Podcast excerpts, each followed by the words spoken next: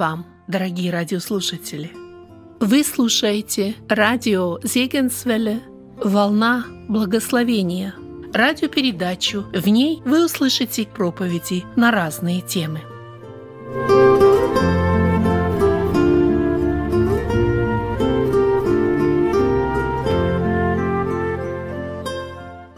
Продолжение тем по книге Джона Криса Велли «Иисус. Тайна жизни и учения».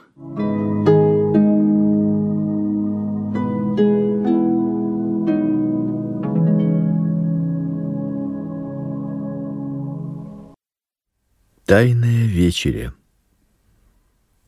В четверг утром Иисус и ученики собрались в просторной комнате в Иерусалиме для последней тайной вечери.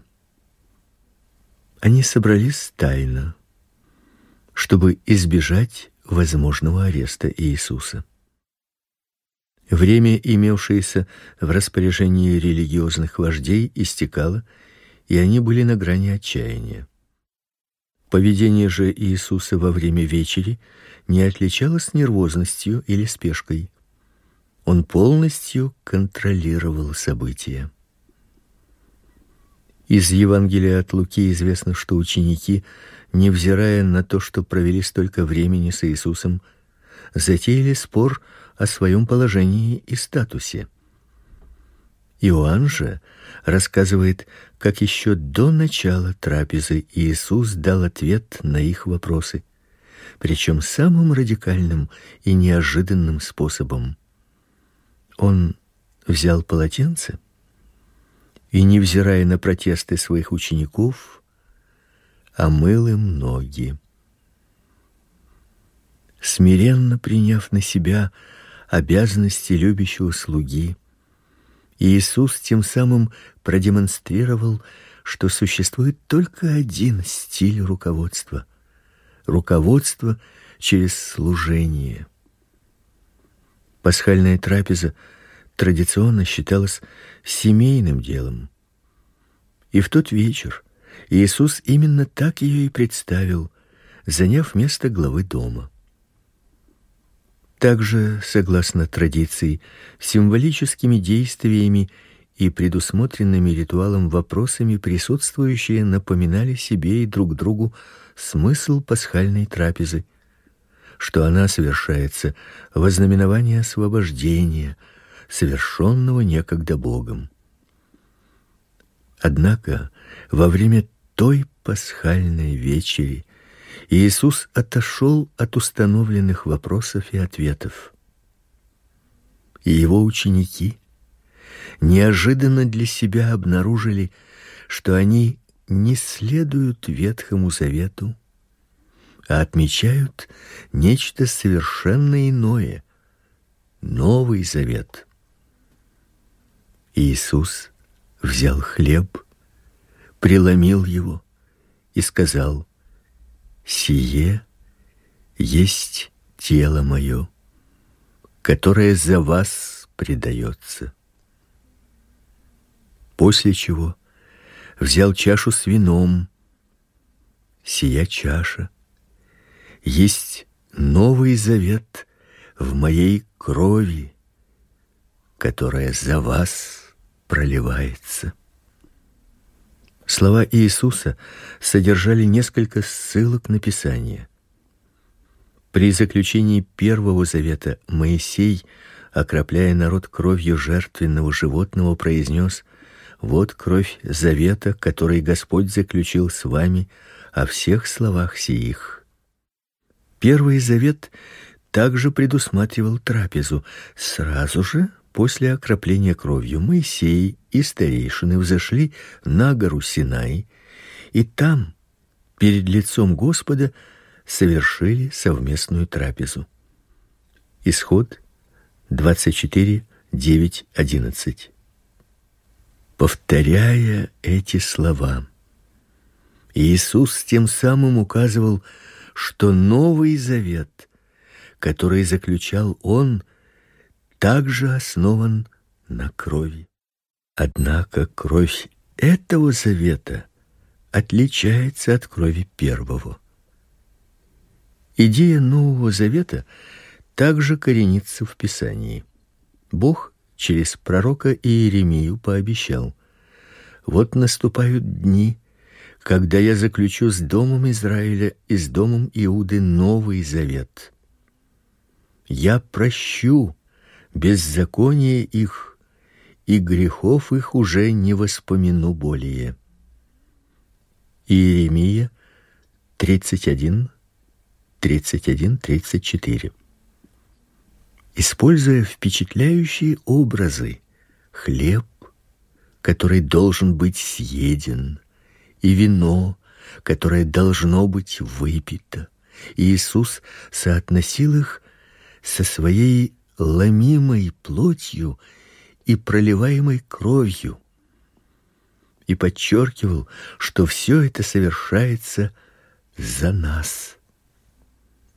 Он разъяснял, что его приближающаяся смерть это не случайность и не лишенная смысла трагедия, а преднамеренное деяние, совершаемое им ради его последователей. Иисус видел себя готовым занять место своих последователей и принять уготованное им осуждение. Его смерть служила определенной цели — она являлась жертвой, выкупом и наказанием, достаточным для прощения грехов. Когда Иисус сказал своим ученикам: "Сие творите в мое воспоминание", он этим подразумевал, что совершаемая ими трапеза не является единичным действием. Точно так же, как Пасха служила ежегодным напоминанием о Божьем освобождении и заключении первого завета, преломление хлеба и вкушение вина должны были стать регулярно повторяющимся актом, напоминающим о более великом освобождении, которое Бог совершил через Иисуса, и о заключении нового завета. С тех пор и до наших дней под различными определениями коммуния, хлебопреломление, евхаристия, вечеря Господня, месса христиане вкушают хлеб и вино. Они совершают это во знаменование прощения, полученного теми, кто принял Иисуса а также как напоминание о том, что это прощение куплено дорогой ценой. После этого Иисус снова возвратился к теме предательства и сказал Иоанну, что предателем, который выдаст его, будет Иуда.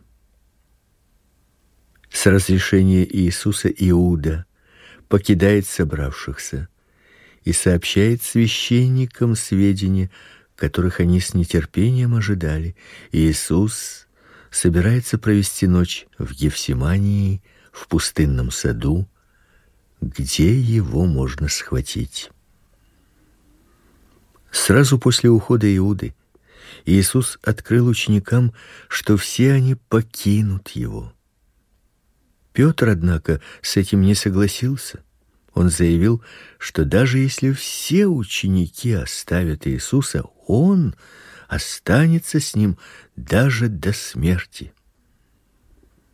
Иисус же ответил на это, что прежде чем пропоет петух, Петр отречется от него трижды. Из Евангелия от Иоанна мы можем узнать, что говорил Иисус после ухода Иуды. Иоанна 14:16. Иисус сказал, что должен уйти, но пусть это не огорчает их. Он уходит ради их блага. Иисус пообещал вернуться, а также послать им другого утешителя, Святого Духа, который будет вести их, давать силу, делать для них то, что делал он сам. Он также предупредил учеников, что на них возложена нелегкая миссия и что мир будет враждебно относиться к ним. Он же призвал их любить друг друга и ободрил: они могут радоваться. Он победил мир. Свое учение Иисус развил в необычной молитве, которая позволяет лучше понять характер его взаимоотношений с его отцом. Евангелие от Иоанна 17. Эта молитва показывает единение и любовь между отцом и сыном, а также свидетельствует о стремлении Иисуса выполнить задачу, которая была поставлена перед ним. В конце Иисус молился о своих последователях, настоящих и будущих, и просил, чтобы они были едины, и чтобы это единство свидетельствовало миру о нем. После этого Иисус в сопровождении учеников направился в Гефсиманию. Гефсимания. События в Гефсимании проникают глубоко в душу и вызывают сложную гамму чувств. Иисус позвал Петра, Иакова и Иоанна пойти помолиться вместе с ним. Потом, приказав трем ученикам оставаться на месте, бодрствовать и ждать его, Иисус немного отошел, чтобы справиться с нахлынувшими на него чувствами. Писание так ярко описывает состояние Иисуса, что места для фантазии уже не остается. Там, в Евсиманском саду, Иисус начал ужасаться и тосковать. Пал на землю, и душа его возмутилась и скорбела смертельно. Лука передает состояние Иисуса еще более драматически. И был пот его, капли крови, падающие на землю. Это необычайно потрясающее описание. Иисус, всегда стоящий над обстоятельствами, оказался во власти убийственных по своей разрушительной силе эмоций. Душевные страдания Иисуса были вызваны тем, что ждало его впереди. И отошед немного, пал на землю и молился, чтобы, если возможно, миновал его час сей. И говорил: "Авва, Отче, все возможно тебе. Пронеси чашу сию мимо меня. Но ничего я хочу, а чего ты?" Евангелие от Марка 14 35 36 В окутанном ночном мраком саду Иисус ясно видел картины уже близких мучений и не мог принять их и согласиться с ними. Он видел, чего будет стоить ему крест, и уже предощущал ожидавшие его физические, душевные и духовные страдания. Однако Иисуса не столько пугали физические мучения и распятие, сколько сама мысль, что на кресте он, сын Божий, впервые окажется разлученным с Богом и Отцом. Павел в послании к Галатам указывал что именно видел Иисус перед собой. Христос искупил нас от клятвы, сделавшись за нас клятвою. Ибо написано: проклят всяк, висящий на древе. Галатам 3:13. Иисус вполне мог уйти от страданий креста. У него была власть избежать этого. Однако он воспротивился соблазну воспользоваться своей силой и закончил свою молитву словами: Отче, не моя воля, но твоя да будет. Иисус не пожелал противиться воле своего Отца. Дважды подходил Иисус к своим ученикам посмотреть, бодрствуют ли они с ним. И всякий раз заставал их спящими. Иисус никогда не подводил своих учеников, и теперь, когда у него возникла нужда в них, они его подвели. Наконец, он возвратился к ним в третий раз, чтобы разбудить уснувшую троицу, но для упреков уже было слишком поздно. В саду появилась стража, пришедшая арестовать Иисуса.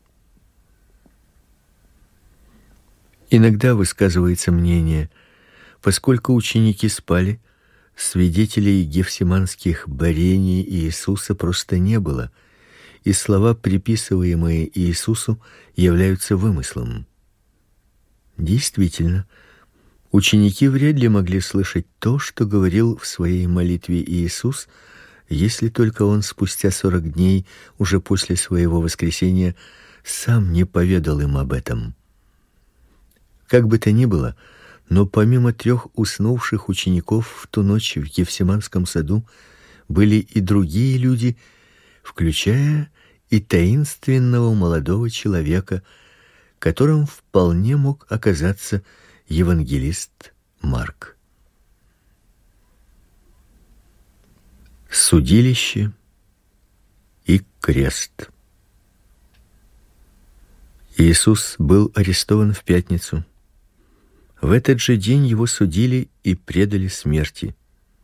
Судилище над ним и казнь стали самым известным судебным процессом в истории.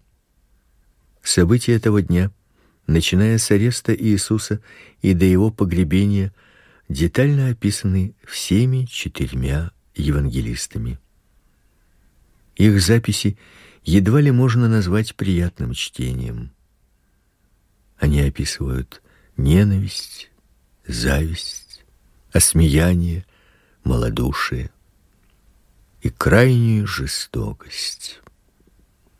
Весь ужас того дня сконцентрировался в одном вопиющем факте: жертва была абсолютно невиновна. Если говорить о количестве содеянного зла в истории человечества, найдется немного дней подобных этому. А если подходить с позиции качества зла, аналогов этому дню не будет.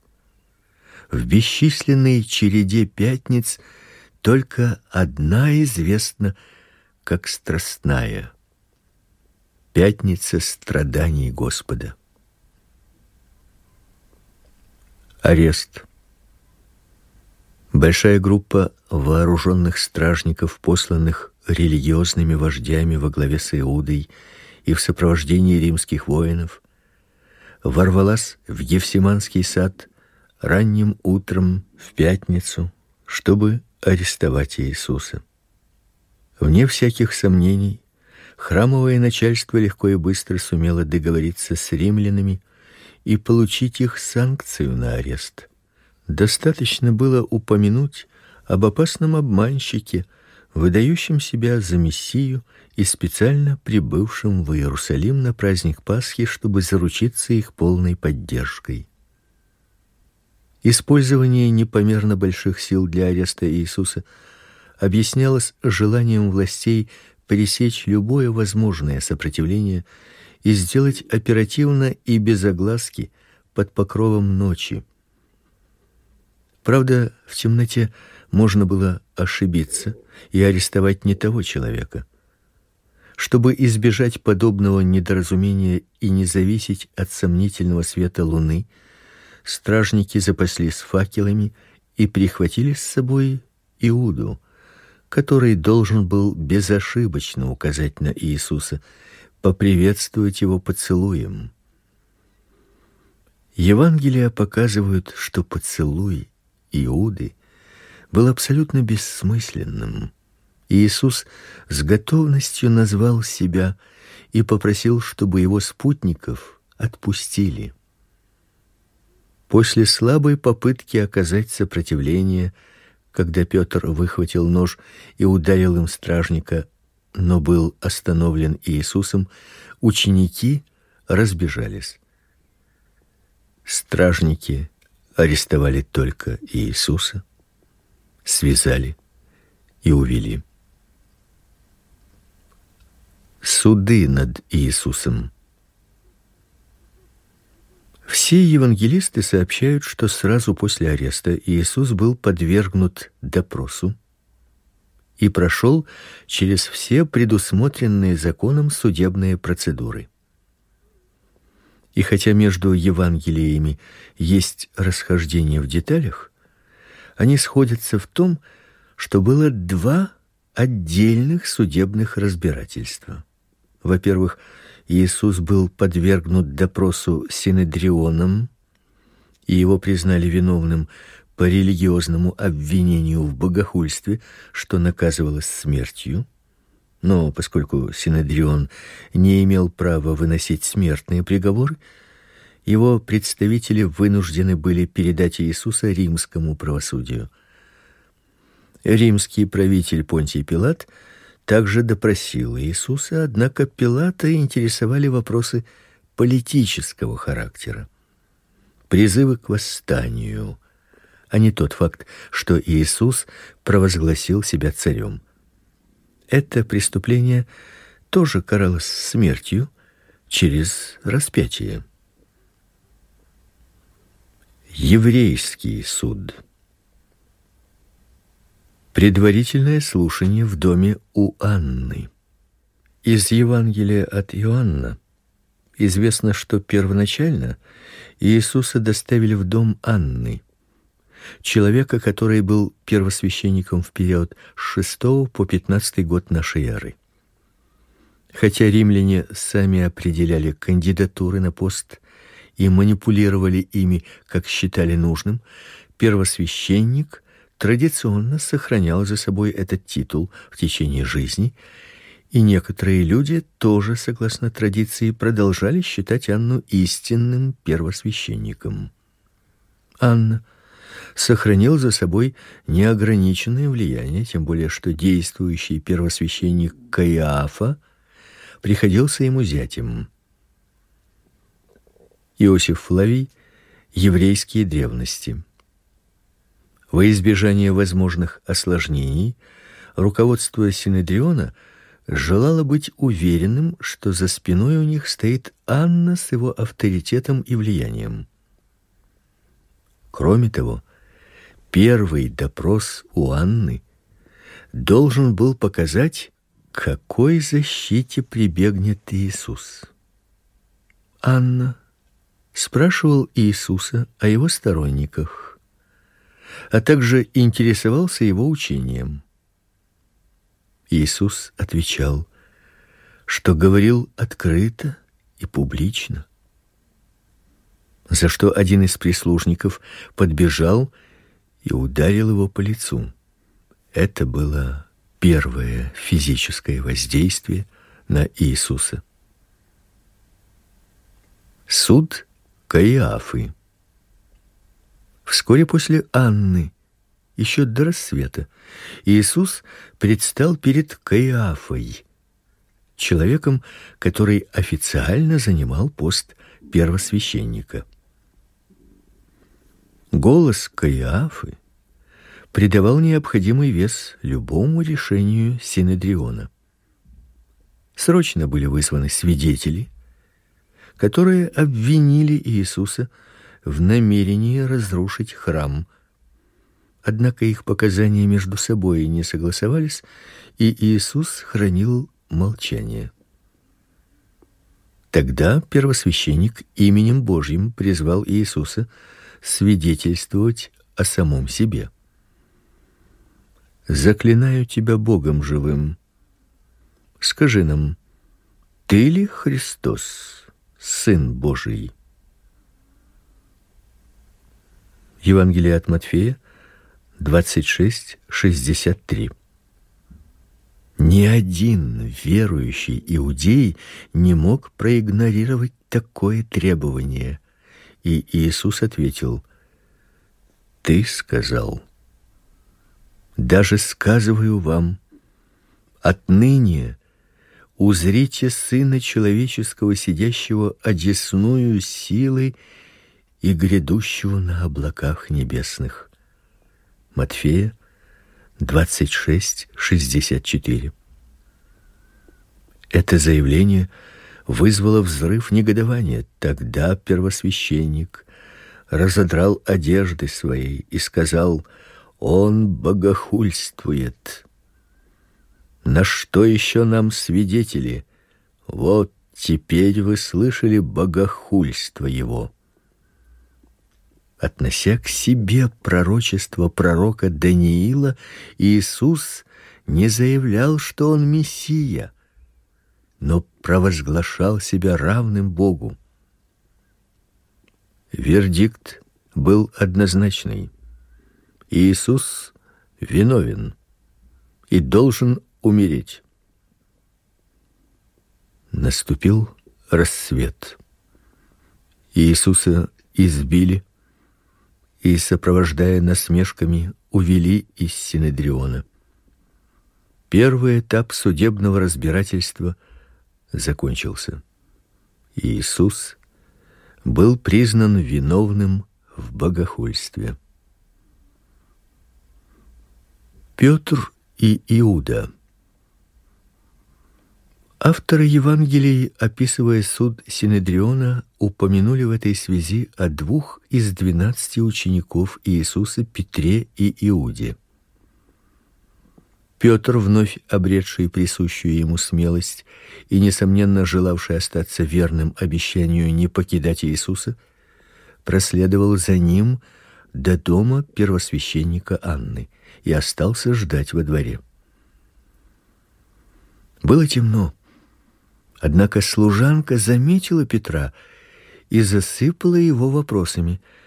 Он случайно не из Галилеи? А не был ли он с Иисусом? А не он ли был в Гефсимании? Петр с возрастающим упорством отрицал каждый новый вопрос и в конце концов дошел до того, что категорически опроверг свое знакомство с Иисусом. После того, как он в третий раз убедительно повторил, что знать не знает Иисуса, пропел петух, и Петр, вспомнив пророчество Иисуса, горько заплакал. Вместо того, чтобы следовать за Иисусом хоть на смерть, Петр отрекся от него при первом же намеке на опасность. Евангелие также, хотя и очень кратко, упоминает об Иуде. Узнав, что Иисуса приговорили к смерти, Иуда с горечью осознал свою вину в случившемся. Он пришел к ненавистным ему храмовым священникам, швырнул им полученные от них сребреники, после чего в отчаянии покончил с собой. Римский суд. Иисус предстал перед Понтием Пилатом, правителем и единственным человеком, имевшим право выносить смертные приговоры. Из того малого, что нам известно о Пилате, можно заключить, что он был человеком черствым и грубым, и что он, мягко говоря, недолюбливал иудеев. Однако нельзя забывать, что Пилат в течение 11 лет оставался правителем Иудеи. Следовательно, он был неплохим администратором. Синедрион представил Пилату Иисуса как преступника, который объявил себя царем Иудеи и тем самым совершил акт государственной измены. Выдвигая такое обвинение, представители Синедриона надеялись, что Пилат сразу же удовлетворит их требования и разрешит предать Иисуса смерти. Пилат уже должен был что-то слышать об Иисусе, хотя бы от солдат, участвовавших в его аресте. И у него могли зародиться подозрения, что евреи пытаются вовлечь его в свои бесконечные религиозные распри. Тем не менее, Пилату пришлось устроить Иисусу допрос, в процессе которого он чем далее, тем более убеждался, в невиновности стоящего перед ним человека. Злобные вопли толпы, что Иисус нарушитель спокойствия, и что все беды и несчастья идут из Галилеи, ясно дали понять Пилату, что собравшиеся перед его резиденцией не примут ничего, кроме смертного приговора, но оставался еще один выход из создавшегося положения. По случаю Пасхи в город прибыл Ирод Антипа, и как правитель Галилеи он обладал всеми полномочиями для суда над Иисусом. И чтобы снять с себя всякую ответственность, Пилат отправил Иисуса к Ироду. Пилат мог надеяться, что Ирод, возвращаясь после праздников в Галилею, заберет с собой и Иисуса, и, как это было с Иоанном Крестителем, решит дело местными средствами.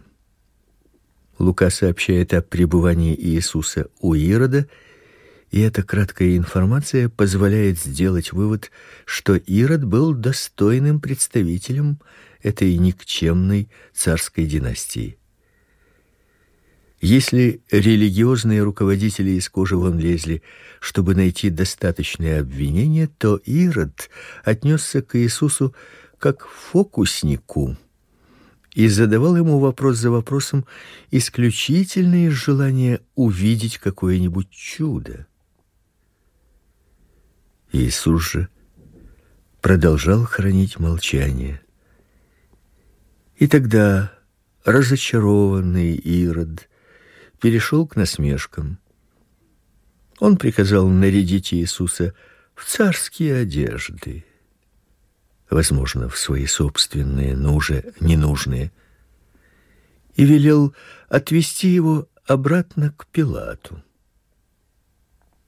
Пилат, не желая осуждать Иисуса и не решаясь освободить его из опасения спровоцировать бунт разъяренной толпы, затеял новую игру. Он решил воспользоваться обычаем миловать на Пасху одного преступника и полагал, что толпа в качестве кандидатуры на помилование предложит Иисуса. Однако и в этом случае ожидания Пилата не оправдались. Толпа стала выкрикивать имя Вараввы, преступника, обвиненного в мятеже и убийстве. Еще более разочарованный, но все еще не желающий подчиняться требованиям иудеев, Пилат решил изменить тактику. Он приказал бичевать Иисуса в надежде, что этого будет достаточно, чтобы удовлетворить врагов Иисуса. Естественно, бичевание, которому подвергли Иисуса, было крайне суровым. При экзекуции использовались плети с металлическими наконечниками, которыми можно было не только разорвать кожу, но даже повредить внутренние органы. Это было наказание, иногда заканчивающееся смертью наказуемого. Далее римские воины решили продолжить маскарад, начатый Иродом, и возложили на голову Иисуса корону, терновый венец, и накинули ему на плечи красный плащ. Пилат поставил избитого, окровавленного Иисуса перед толпой. Но всякая надежда на то, что грубые издевательства удовлетворят собравшихся зрителей, рассеялась, когда священники и храмовая стража принялись скандировать: "Распни, распни". Пилат, недовольный поворотом событий, объявил, что не находит за Иисусом никакой вины. Ответ еврейских старшин, что он должен умереть, потому что сделал себя сыном Божиим, скорее всего, только укрепил Пилата в желании отпустить его. Как и все римляне, Пилат был суеверен и не хотел накликать беду на свою голову. И он вновь стал думать, как бы освободить Иисуса. А тем временем еврейские старшины решили разыграть свою последнюю карту и заявили Пилату: если отпустишь его, ты не друг кесарю. Всякий, делающий себя царем, противник кесарю. Это было грозное предупреждение. Если Пилат отпустит Иисуса, они отправят делегацию в Рим, чтобы поведать императору Тиберию об отсутствии лояльности у его наместника в Палестине. Для Пилата этот аргумент оказался решающим. Он сделал еще одну слабую попытку вразумить толпу. Царя ли вашего распну?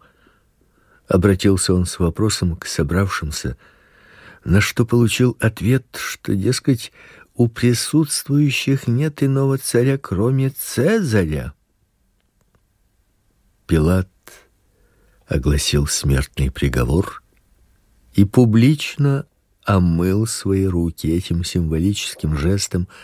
Он дал понять, что не несет ответственность за происходящее. Иисус был послан на казнь. Приговорив Иисуса к жестокой смерти, Несмотря на его очевидную невиновность, Пилат оказался повинным в тяжком преступлении. Однако исход римского суда над Иисусом не является результатом личной слабости одного отдельного человека. Независимо от того, понимал это Пилат или нет, однако существовало непреодолимое противоречие между тем, что отстаивал Пилат, и тем, что предлагал Иисус. Ценности Иисуса, милосердие, любовь, служение и прощение противоречили римским устоям, ориентированным на могущество, силу, власть и беспощадность. Строго говоря, Иисус был врагом Рима. Кто виноват? Некоторые скептически настроенные авторы полагают, что большая часть из библейского повествования о суде над Иисусом является более поздним привнесением и что дабы завоевать благосклонность римских властей, ранняя церковь интерпретировала историю таким образом, чтобы осудить евреев и оправдать римлян. Но такая позиция представляет евангельское повествование как раннюю форму антисемитизма. Данные авторы ссылаются на многочисленные нарушения синедрионом судебного делопроизводства, предусмотренного еврейским законодательством Мишной. На это можно возразить. Мишна была записана лишь около 200 года нашей эры. И дело не в том, что произошло это много лет спустя рассматриваемых нами событий.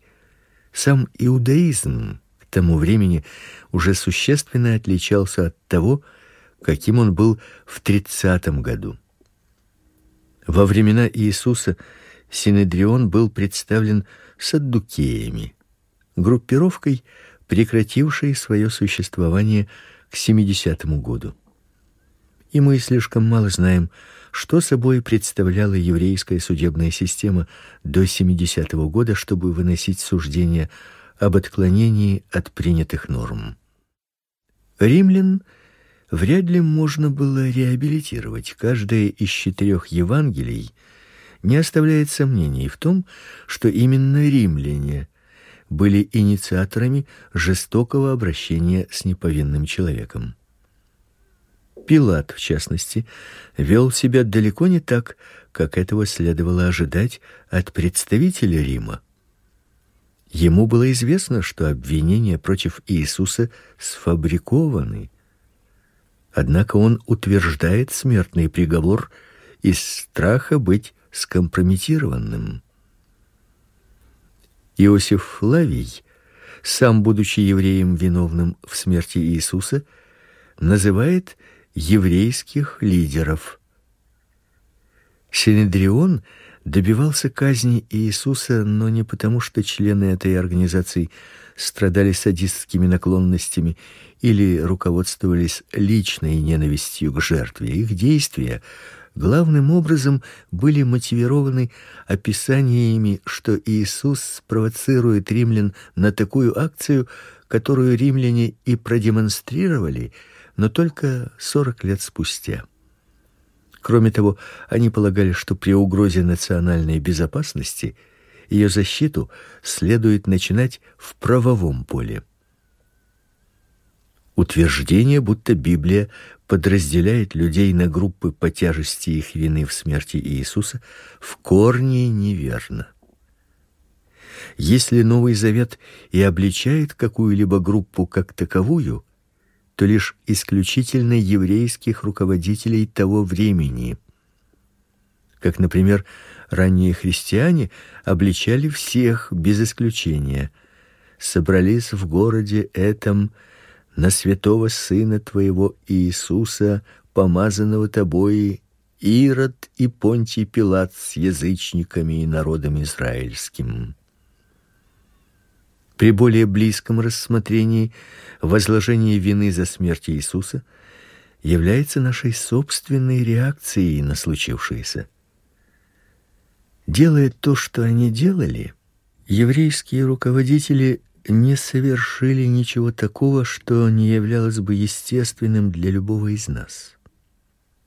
Если мы честно взглянем на себя, мы обнаружим в себе те же опасения, тот же цинизм и тот же эгоизм, которыми мотивировались действия членов Синедриона. Только очень отважный человек может заявить: если бы я был там, я бы ни за что не поддержал приговор.